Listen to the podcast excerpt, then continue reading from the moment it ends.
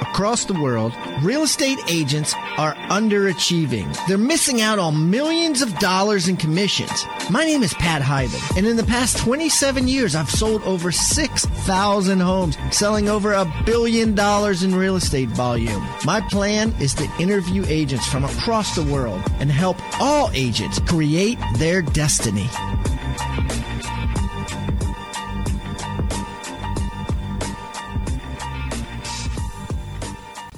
Alrighty, Rockstar Nation, listen up.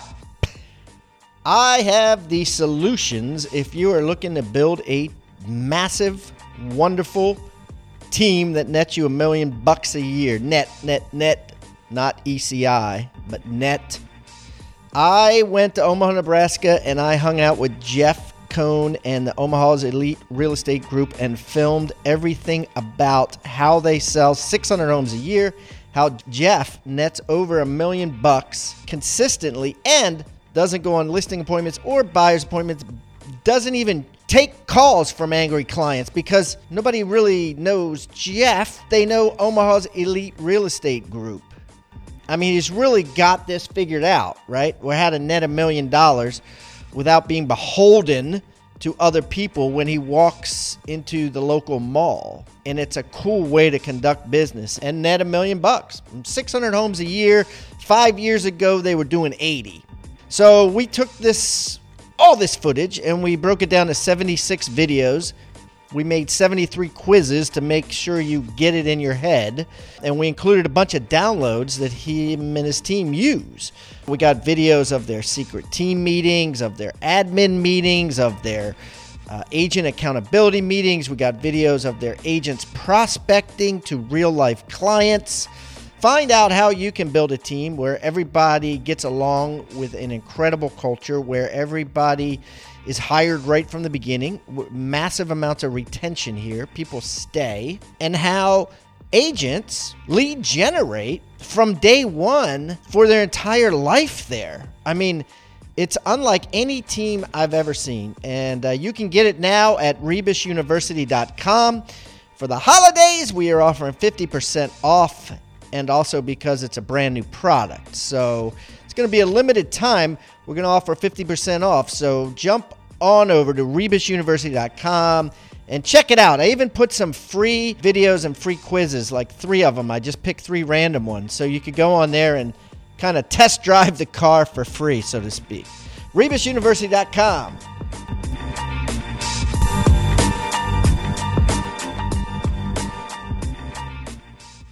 What's up, Rockstar Nation? Hey, we have a super duper week coming up.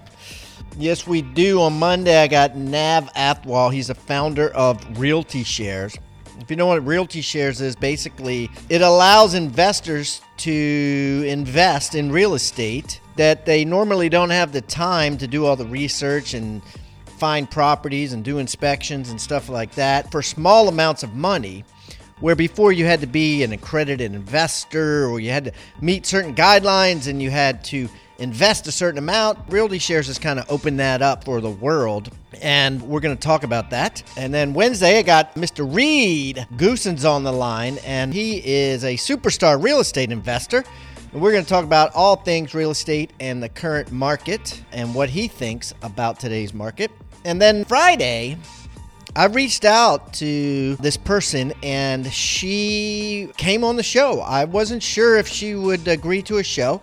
Basically, she created or she actually bought the technology and bought the company from someone else recently. It's a company called Curb Call. And it's the Uber of real estate agents. So get this what happens is you sign up for Curb Call, and somebody wants to check out a house and they're sitting in front of the house and they go to their curb call app and boom, it says, you know, show me this house or whatever. And then an agent happens to be sitting around nearby. Let's say they live in the neighborhood or they're having some lunch or coffee nearby or they're at their office waiting for a curb call, just like an Uber driver would be waiting around to get pinged. And you run out and show it to them. So I'm curious what everybody thinks. Will this work? Will this disrupt the industry? Or is it just one of these fly by night technology gigs that keeps coming at us in the real estate industry. So it's an interesting conversation. I would love your input afterwards. So it's going to be a good week. I am not going to have episodes the week Christmas to New Year. So I encourage you guys to go back and find some of our best episodes. If you go to hibandigital.com, remember you can just type in the search bar anything you want. You can type in Fizbo. Someone asked me the other day about Anthony Margellis, who came on and talked about giving money back to charity in his commissions. And, you know, I told them that I found it for him and gave him it. But I, I also told them in the future, you know, they can go into the search bar and type in charity and it'll come up. Yeah, they can type in. You can type in anything you want. If you haven't heard uh, Kiyosaki 405, you want to listen to that. And also, the website itself kind of brings up any that are being downloaded a lot and shows them on the front screen so you can get an idea of our top ones. Anyways, guys, listen, happy holidays, everybody. I personally am headed to Australia, Australia and New Zealand with my family. I may or may not do an intro from there. Well, actually, Christmas, New Year's, I won't be. But I hope everybody has a great time. I'll be on Facebook. Follow me there. And and that's it. Let's jump into today's episode. It's to be great. So I'll talk to you soon. Bye.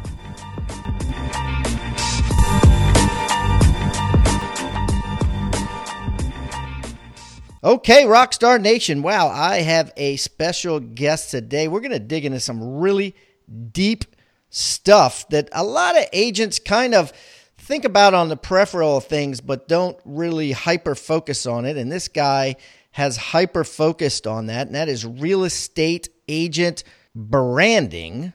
I have uh, Mr. Seth Price. He's from Placester on the phone out of, out of Boston, Massachusetts. And we're going to dig deep, deep, deep into some really good real estate agent branding information, meat and potatoes. So, Seth, welcome to Pat Hiban Interviews Real Estate Rockstars. Pat, thank you so much. I'm super excited to be here. You have been someone that I've followed for a very long time. Love the work that you're doing. Thanks, buddy. Hey, Seth, why don't you tell our audience a little bit about yourself so they can get to know you better? Yeah, so I am a serial entrepreneur um, that did at one point have a realtor's license uh, for about five years in the 2000s uh, in the boomtown, boom time.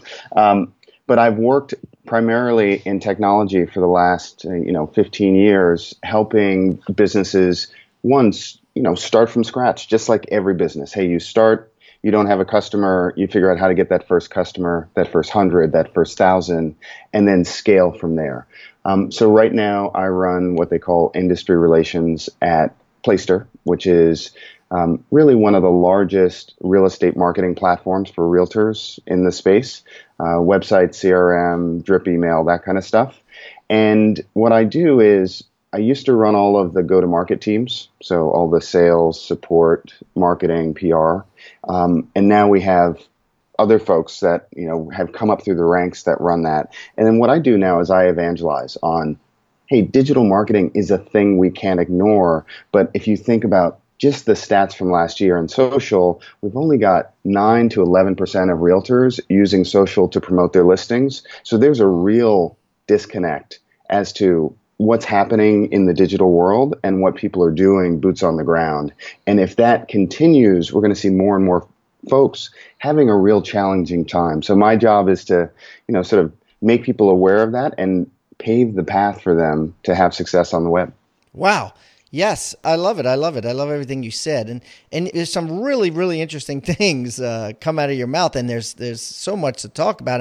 I mean, before we started recording, you said something that I I, I want to jump right into before I forget, and you said you said nobody wants to do business with a logo. Tell me about. Yeah, that. I mean, think, yeah, I mean, logos are impersonal, and and there's a moment where there's a tipping point and that changes, but that only changes once it's personified by people. We like to buy. This has not changed in a millennia. We like to buy from people. We like to buy from people we know, like, and trust. And even on the brand level. So if you think of really large brands like Apple, even though they had a product, it was evangelized by Steve Jobs and Steve Wozniak. Those were the people that people would line up for to talk to. If you think about Tesla, we've got Elon Musk. Like, here's a guy who's going to go to the moon and beyond and take us with him. So we're attached to that. And now the brand, like no one even knows what their logo is. What's the Tesla logo today? And so when you think about that, years down the road, we may buy from Tesla after Elon has passed away. But even if we go back 100 years and we go to Ford, now Ford was just a car maker like any other. What he did was figure out how to make them in production and make them less expensive than anyone else so everyone could have them. But people rallied around Henry Ford. And so that's where we are today. Well, that's, that, that's fascinating. And, and, you know, I, I deal with this struggle even like literally like this morning like uh, to give you an example i was sitting here this morning thinking i don't like my album cover on my podcast anymore because you know when the picture was taken it's about five years ago i've lost significant amount of weight since then. I, I just look different. I think i yeah. look better now. So i literally sent an email just this morning. It was like to one of my graphic guys like you know let's let's take off my picture and maybe even take off my name because maybe i'll have someone else do these podcasts instead of me in the future. And then um and he's like are you sure you want to do that? And and it kind of ties into what you're saying and I, I have a feeling you would say no yeah i mean i think that there's this comes i mean this is a deeper maybe a longer question but this comes to a strategic plan, plan that you have for your business long term so if you are looking to exit it is very difficult to exit with a name unless you build it so strong and so powerfully that you don't have to be around. So if we think in real estate, we think Barbara Corcoran did a fantastic job, but even when you think of that organization, Barbara still comes to mind, even though she doesn't have anything to do with a company. And so when you think about those sort of long term strategies, that's when you make a decision of, hey, when do I shift more towards a logo or a representation. So you're, you're saying she was the anomaly.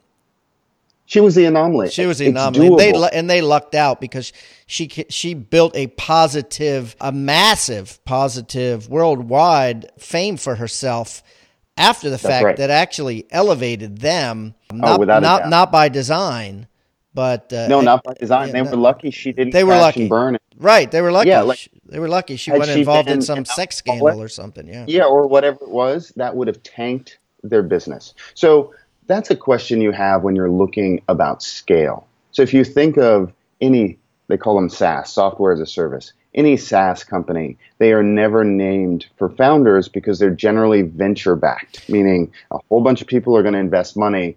They don't want to invest money just in Pat because, hey, Pat, you may not be doing a good job as a CEO. We may replace you. We don't want it to be an issue of replacing Pat. But that's different. So, so there's it's really on two levels that we're talking about here. We're talking about number yeah. one, the level of the the hometown realtor and then we're talking yeah. about a level and and maybe it's going to be hard to really find out where that line is where someone wants to scale. And I'll give you an example. You know, a lot of agents are scaling their business to what they're calling expansion teams. I don't know if you're familiar yep. with that term, but expansion teams. And so with that, removing their name on a lot of them. Yeah. Right. Yep. And maybe we could we could talk about that. Okay. So l- let me start with this. You're saying, yeah, as the hometown realtor, it's just you, or maybe you got a couple, five or six assistants, you got a little mini team going. You definitely want to be Pat Hiban Real Estate Group because people do not want to do business with a logo. Even though they may Correct. never talk to you again, other than at that first listing appointment, if that's the case, which they know deep down, or, or hopefully a competing agent that's competing against this team will tell them deep down. They may never hear that agent again. They still will pick that agent or may pick that agent because they don't want to do business with a logo. They want to do business with a person. That's why agents continue to put their picture everywhere because it helps. People want to do business it with does. a person. Uh, even though they might not ever meet that person, they feel like they're doing business with the person. So, at what time do you remove that logo? Do you remove that picture? Do you remove that name and say, "Hey, I'm going to be Omaha's elite real estate team, like Jeff Cohn has done. He'll do over a thousand units this year, and he didn't want it to be the Jeff Cohn team because he didn't want people calling asking for Jeff Cohn or having yep. that obligation or that uh, feeling uh, beholden to certain things in that business. So maybe you could help us with that. Yeah. So I'd say um, the majority of realtors in this space need to focus on them and their personal brand. Now, once you start scaling beyond 25, 50 folks in your team or in your organization, then you really need to think about how do you create a brand that doesn't scare off potential folks that you want to recruit, right? Because I may not want to go work under, I may have an ego, right? I want to be Seth Price. I don't want to go work under Pat because then I got to say, hey, I'm with the Pat Hiban team. Like that may be a challenge. So that moment when you clearly you've created the infrastructure to scale, so have some consistent production, you've got lead generation and process, you've got follow up, you've got, you know, closing processes, you've got folks that are buyer and seller reps, you've got a system. From there, you can easily start shifting how you talk about your company. There is nothing wrong, it happens all the time. But the lowest hanging fruit is the part that I'm talking about, which is the rainmakers of an organization. We center around humans. And even if you are a person in that organization, like your family knows you, they don't know the brand that you did, decided to work with, and they are going to recommend you. So leveraging that, because brand is just trust, right? It's just the embodiment a reputation and trust. And if that's the case, it's so much easier. Like, think about it. If we were sitting across from each other and we shook hands, and then at the end of it, we had a great time, we gave each other a bear hug, like, I will remember that forever. Oh, yeah, that's that guy. I remember that guy. This conversation is the same. It's a human to human conversation. I may be interested after that to find out more about Pat Hiban. Like, I may start exploring your website this is the beginning along that road to recognition. And so, to answer your question succinctly, is there's a moment once you've created a business. If you haven't created a business yet in this industry, like, hey, you can count on and you can predict sales, then don't worry about, hey, scaling down in the future. But once you have, then you have to start thinking about naming conventions and making sure that you are a rainmaker within a larger organization. Hmm. And uh, so at, at the end of the day, it just comes to, well, let's just go with what you said. And nobody really knows, but 25 people. You know, at some point, yeah. I, I, yeah. think, I, I think it doesn't matter too when you're when you're expanding to areas where no one knows who the heck you are, anyways. Yeah, you know what it I mean. It doesn't matter unless so corporations and even small, you know, tech companies or venture-backed companies, we look at the individuals as assets, right? Everybody in an organization is an asset for that business. And if we are so fortunate to have someone like a Pat Hiban or a Barbara Corcoran in the organization that is just a powerhouse and people gravitate towards them and they get press and they create content, like, well, if I'm sort of on the board, I want that person front and center because they are it's so much less expensive for them to get eyeballs than it is for me to like pay to get eyeballs. So that's really what this is all about. You've got individuals that have the capacity to connect with the people in their sphere in a really meaningful way. How do you empower that at scale? Yeah, very interesting. Fascinating. Yeah, fascinating. I mean, it, it is fascinating. It's a, it's an interesting conversation, and some people are able to take that name right and keep it forever right? Oh yeah, and, without and, doubt. But I think what you're saying is the safer route to do is after a certain point release said name and you'll have it'll be easier for you to sell the company if that's what yeah. you want to do and it has been difficult in the past for real estate agents to sell teams uh, for yeah. any decent yep. amount of money and i think that by some of them removing their brand name from it, it's going to make it easier for them to sell it for a significant profit, especially yeah. if a broker buys it. Because at the end of the day, most other agents can't afford to buy your team, right? That's correct. I mean, yeah. But brokers out there can. So if Prudential or Coldwell Banker or Century 21 or, or whoever – wants to grow, they could buy a team, especially if it's not named after you. Yeah, without a doubt. Well, so let's talk about the let's talk about folks that are trying to figure out, hey, okay, I get this. Seth and Pat, we buy into this whole brand thing. Okay, what am I supposed to do? And I think because that's that's a question that I get day in and day out whenever I'm speaking in front of audiences or I'm on a webinar or a podcast, folks are asking this question. I get it. I want to be better at it, but what do I do? And I'd say the first thing to start is you really need to figure out sort of what's your niche because there are a million two hundred thousand realtors in the US. Like there's a bunch of me too. But in your community, what are you better at than someone else? And it can't just be showing up. Yeah, and, and it can't, it can't be n- being number one. I, I, yeah, it, it, I'm number one agent, number one husband and wife team group yeah. in my company in my you know i mean it's uh Anyways, so uh, okay, it can't be number one. It can't be something uh, cliche like integrity or a knowledge, yeah. experience. It's got to be something deeper than that. So, how do you find that? Yeah, so I've got a few questions that I suggest people answer. So, the first one is regardless of the market, what are the experts in your industry that you want to model? So, who who is doing what you aspire to do, but not like, hey, I all of a sudden want to be, you know, Apple because I've you know I've made my first tech thing. But this is about who in the general niche, like maybe two, three, four steps ahead of you, is really doing what you aspire to do. Have they niche down, study them. We learn by modeling. So that's number one. And then you want to think about your, I call it a micro niche. Can you boil down your area of expertise into a highly specialized niche? So here's a few examples. If I really know about investment and I know about 1031 exchange. Like, there is nothing wrong with doubling down and being the expert in that. So, that has two sides of it. One, you actually need to be the expert in it. So, you need to know more about it than most people, which only takes, you know, three or 400 hours of study. Like, that's not a lot of time to figure that out.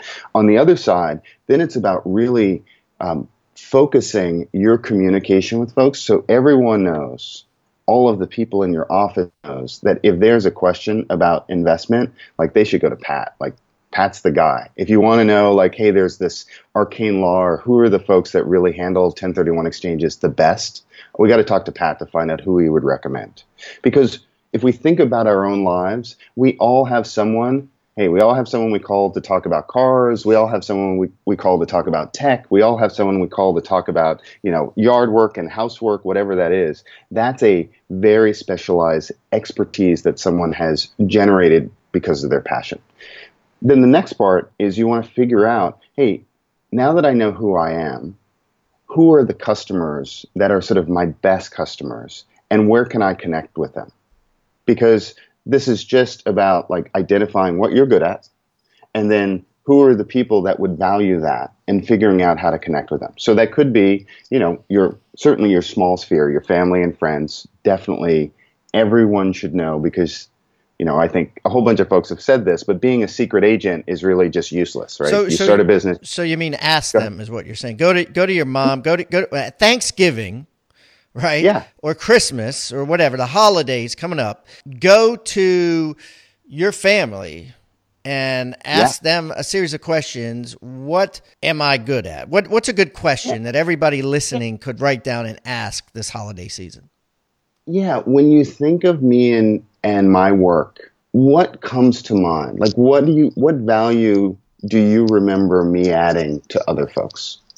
And this isn't about like some people are going to be a little fluffy, like, oh, Pat, you're great. But some people are going to be really great. You know what you're really good at? You're an excellent listener and you're a fantastic project manager. You help folks from beginning to end. And this isn't like a slogan that you end up putting on, but it's really about leaning in. You can you can figure out your elevator pitch from there. You can talk about what your value prop is as compared to someone else in your market. And then you can start adding that into the marketing that you talk about. So when someone asks you, "Hey Pat, you're a realtor, like what makes you different from anybody else?" And if you don't have like a, a solid answer to that, like, "Oh, I know the market better." Like that's not enough. Mm. And so that's the beginning of figuring this out. And then there's a there's a key step is once you figure this out, you need to figure out your recurring brand building activity. And what I mean by that is you can't shake enough hands as an individual to build the perfect funnel, right? You can knock on a whole bunch of doors, but the challenge is, is most people don't follow up, right? We get a lead, we touch them two or three times, and then we give up. But 80% of the closes happen on touches 7, 8, 9, 10, 11, and 12. And so the thing that you want to do is scale yourself. And you do that by recurring brand building activities. Podcasting is one of them, authorship and blogging is another, speaking is another, committee participation is another. These are activities that you can do regularly to showcase your subject matter expertise. And then you've got advocates in the digital world speaking on your behalf, talking about your subject ad- ad- expertise, and you are then a part of the chain.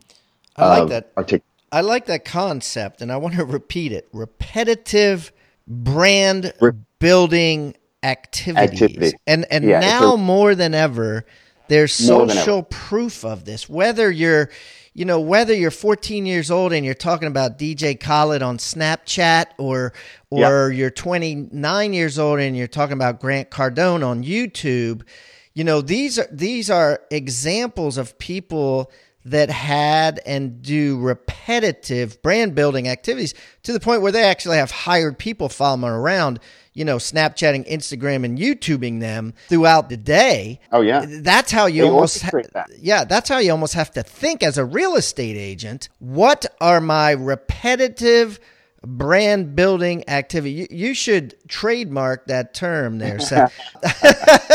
uh, repetitive brand building, RBBA. What's your RBBA today? Yeah, there you go. There you go. Anyways, I like that. So keep going. So, I mean, the reason that this is so important is we still, like, word of mouth is still the primary factor behind from 20 to 50% of all purchasing decisions. And if that's the case, if you are not in front of the people that matter to you, your sphere, on a regular recurring basis, how can they remember to, re- to refer you? Because they can't. Like, they are, they've got ADD like everybody else. They have multiple devices. They've got kids who have multiple devices. They've got a job, a relationship, health. Like they've got the same challenges we all have of being distracted. And and in real estate, it's even more so. Like 60% of recent home buyers reporting that they found their agent through referral or an agent that they worked with in the past. That's like that's amazing, even in the world of digital. Hmm. So what that doesn't tell you is that the touches are also digital. The yeah. touches part of that path. Yes. So so here's the thing because I'm uh, it's very interesting you said that because I was just thinking in my mind things have changed so that you can do a lot of business without that repetitive brand building activity if you have a repetitive activity of building your touches your let's say for instance your reviews online you could be an yep. agent that spends zip advertising but if you're if you've got 10 12 you know raving fan reviews for instance I, I, interviewed a couple they were in the top 30 under 30 and they you know spend nothing on advertising but they have these incredible reviews online that are like three pages long about all the extra services they provided over and above what a typical real estate agent does That so, is that is recurring brand building activity it's the same thing. So there's a woman in, in Florida who I love, Jenny Weimer. She now has 560 reviews on Zillow. She did $90 million in sales last year. 60% came from her referral network. Wow. Yeah. Like think about that. So that but that she, that would be her rep- okay, so so I'm wrong then. That is a brand building. My my vision of brand building is wrong where it was like you have to pay money to build advertising to build a brand. Not no, at all. Not at all. You, you can could, do it like Jenny. Could, yeah, or you could you could be the person that has the most amazing content and maybe it's short form or Facebook live about your neighborhood and you actually do it 3 times a day, 365 days a year. No one crushes it in your neighborhood like you do. Mm. You are the person. Like it can be any one of those things. It just has to be consistent. Because if you do it once, like we forget, like, hey, that was great. What happened? Yeah. So yeah. it doesn't matter the thing. The key to note is it has to matter to your customer. Mm-hmm. Can't just matter to you. You can't just decide because you like it or you think it's a good idea. If your customers do not resonate with the thing that you're doing, you are not doing a recurring brand building activity. You are just spinning your wheels. Wow. Recurring brand building activity. And it's got to be something. Obviously, Jenny, who I need to get on the show, She's fantastic. yeah, uh, basically is hyper focused on Zillow. Um, Yeah. Well, not just Zillow. every so day, Zillow. repetitive brand So, building activity. Yeah. So she actually, you know, very intelligently, she realized that hey, Zillow wasn't touching all of her customers, so she shifted over to Yelp. Mm. And then she also has LinkedIn and she also has Google. So she has a process. She feels like Zillow's fine. She still manages it, but now she's focusing on these other demographics that use different platforms. She's thinking about the customer, right? Her millennials are not as trustworthy of Zillow as they are of Yelp. Right. Because Zillow's now paid, you know, has a lot of paid for services, uh, exactly. paid, paid And people are advertising. So they're not as Yeah. trustworthy. That's interesting. And, hmm, very, very interesting. Yeah, I hadn't even thought about that. I, you know, I know Yelp is blowing up, and I talked to another agent who who does a lot on Yelp, and a lot of people traditionally think Yelp is for restaurants, and it is. Yeah, it is. But I never thought of it from the concept of a millennial saying, hey, well, I don't want to go to a place for reviews where you could actually buy a spot to be a premier agent. Yeah. Yeah. I mean, the, the trust key is peace. I mean, authenticity is the currency of trust. It really is. You're like, we have such a hard time as a consumer knowing the truth behind things that the quicker you can share like the real authentic you and be an honest stand up citizen that is trying really honestly trying to help people that will go so much further than anything else. And then you do these activities, and whether that's blogging or podcasting or webinars or Snapchat, whatever it is that is in line with what your customers actually care about. And it could be reviews because they care about that. It doesn't matter what the activity is as long as there's alignment. And then from there, you need to do it at a level where there's some consistency and velocity. Consistency and velocity. So, uh, a consistency, obviously, because that's that's Yep. repetitive brand building activity. Like Jenny, tell me what is velocity? So velocity, Jenny's a perfect example of velocity. Is once she realized that she was onto something, she realized that she needed to go faster than her competitors so she could have a defendable beachhead. And that defendable beachhead now is she's got 500. Like, go try and do that today. Yeah, right. Yeah. And so let's say you pick, let's say you decide you want to be the person that in your little neighborhood that is the community connector and you use Facebook Live. So if you do one a week, that's okay. Someone else can start and do one a week. If you do one a week and you get response, maybe you do one a day, maybe you do two a day, but you don't stop. Then all of a sudden, someone's starting a new show when you already have tons of reviews and tons of listeners. Really hard to compete there. That is your defendable position. That's the velocity part. If you hit on gold, start digging really fast. Wow. I love it. I love it. Double down, right? You know, Double and- down. and- That's it. Because these go away. I mean, we've experienced them before. Like SEO was one of those that, you know, seven, eight years ago was one of those you could double down on. Like Yeah. SEO, oh, I started my site, I stuffed it with keywords, I put some content in, I'm in number one spot, and we knew that the number one performed 10 times more than the number 10. yeah, the best practices go viral, right? Like, Yeah, like it, it, it used to be like you get a best practice and you could keep it for a year or so. But now, you know, Facebook ads is an example. You know, it's a best, Yeah. it's a best practice. People are killing, making tons of money on it. And like you said, it'll go away. And then another best practice, but everyone finds out these best practices just because of, we have such a sharing economy. We have so Exactly. many groups where people say, "Hey, I'm doing this. You should try it too." Yeah, I think the, the only thing I would say is just because there are lots of people killing it on Facebook ads doesn't mean you shouldn't do it because there is so much opportunity. I mean, there's seven and a half billion people in the world. And we think about just search as an example. There were two trillion or two and a half trillion searches last year on Google. That's five and a half billion a month. So if we think about it, consumers are so vested in the digital world and just because some other people are crushing it on facebook does not mean that you can't crush it in your market in a way that is going to be meaningful for your business because if only 9 to 11% of people are promoting their listings in a really nice and tasteful way like shouldn't you be part of that and make it yeah. 15% and facebook will probably figure out ways to continue to be on the cutting edge Oh, so, without a doubt. So, you know, without a doubt. Well, this has been great. Wow, Seth, listen, I really, really appreciate you coming in and and sharing. Th- this has been an extremely engaging conversation. I hope you enjoyed it as much as I did. Me I'm gonna, too. I, lo- I love chatting with you. I'm gonna I'm gonna put all of Seth's information on hibandigital.com. I'm going to put all the information on Placester, everything that he is involved in, and everything we talked about. Uh, hibandigital.com backslash Seth Price. That's hibandigital.com backslash Seth Price. Seth, thanks so much for coming in. And if I'm ever in the Boston, Massachusetts area, I'm definitely going to look you up. We'll get together and break some bread. That sounds fantastic, Pat. Thank you very much.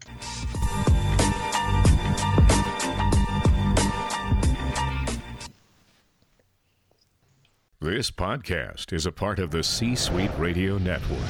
For more top business podcasts, visit c-suiteradio.com.